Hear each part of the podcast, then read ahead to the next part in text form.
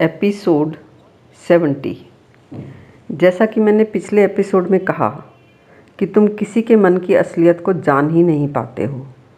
मतलब ये कि समाज में जो कुशलता से दुख छुपा लेता है, वो तुम्हारी नज़र में दुखी है ही नहीं। और जो अपनी समस्याओं को रोता रहता है, उसको रोने को तुम व्यर्थ का रोना या ज़रूरत से ज़्यादा बढ़ा चढ़ा कर रोना कह देते हो। जो तुम्हारी नज़र में समृद्ध और संपन्न है, यानी वेल ऑफ़ है, अगर वो रोता है, उसे भी तुम नाटक मानते हो, मूर्ख मानते हो। ये तुम्हारे उलझे मन की स्थिति है। तुम्हारा मन देख ही नहीं पाता ठीक से दूसरे के मन की स्थिति को। दूसरा दिखाए तो भी तुम देख नहीं पाते हो।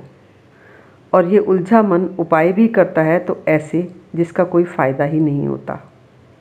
जैसे समस्या की चर्चा ही ना करो। वही वही उपाय बरसों तक करते रहो, जो असफल रहे हैं। या अपने आप को व्यस्त कर लो, काम में, मनोरंजन में। या नकली हँसी ओढ़ लो।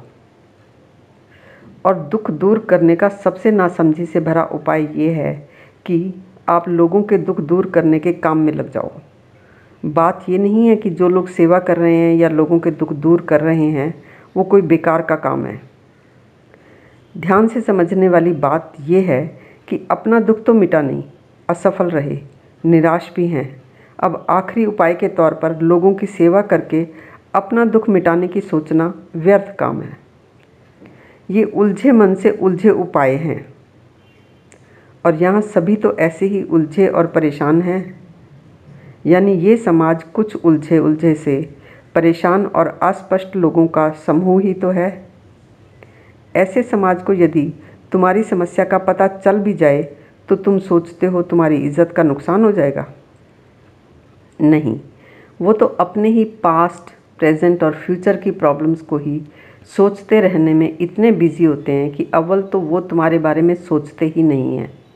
और फिर तुम जो कहते हो, उसमें से वो 10-15 परसेंट ही सुनते हैं। और उस तुम्हारे कहे का भी वो अर्थ लगाते हैं जो उन्हें जचता है। और तुम भी तो इनडायरेक्ट वे में अपनी बातों को ढक ढक कर कुछ का कुछ ही कहते हो। अपनी पूरी बातें कहाँ बताते हो किसी को तुम? तुम्हारे घर में या तुम्हारे मन में क्या चल रहा है, इससे समाज को कोई फ़र्क नहीं पड़ता। हालाँकि लोग ये सोच कर कि समाज क्या कहेगा, लोग क्या कहेंगे, अपना जीवन नरक बनाए रखते हैं। लोग जॉइंट फैमिली के झंझटों में ही पड़े रहते हैं ये सोच कर कि अल, अगर अलग अलग रहेंगे तो लोग क्या कहेंगे?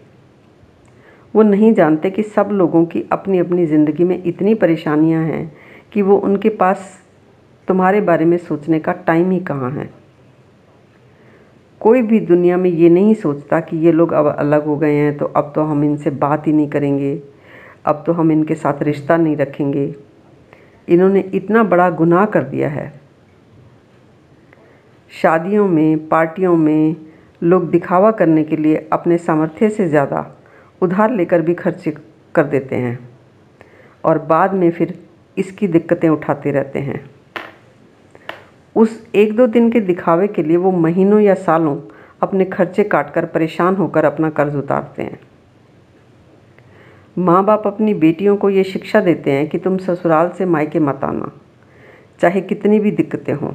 चाहे तुम्हें कितना भी एडजस्ट करना पड़े, जहाँ तुम्हारी डोली जा रही है, वहाँ से तुम्हारी अर्थी निकलनी चाहिए।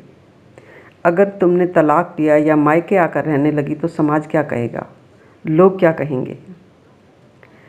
किसी के पास भी इतना वक्त ही नहीं है, और उनके पास टाइम हो भी, और वो कुछ सोच भी लें, कह भी लें तो आपको क्या फ़र्क पड़ता है? आप अपनी ज़िंदगी तो देखो। तुम भी तो अपने बारे में ही सोचते हो, ना कि दूसरों के बारे में। तुम्हारे लिए तुम्हारा अपना जीवन मैटर करता है, ना कि ये मैटर करता है कि लोग तुम्हारे बारे में क्या कहेंगे, क्या सोचेंगे। तुम कुछ भी करो, कुछ भी कहो, अंततः वो अपने ही अंदाज़े लगाकर तुम्हें देखते हैं। तुम्हारे बताने के हिसाब से तुम्हें नहीं देखते वो। इसी बात के कुछ और पहलुओं की बात करेंगे नेक्स्ट पार्ट में।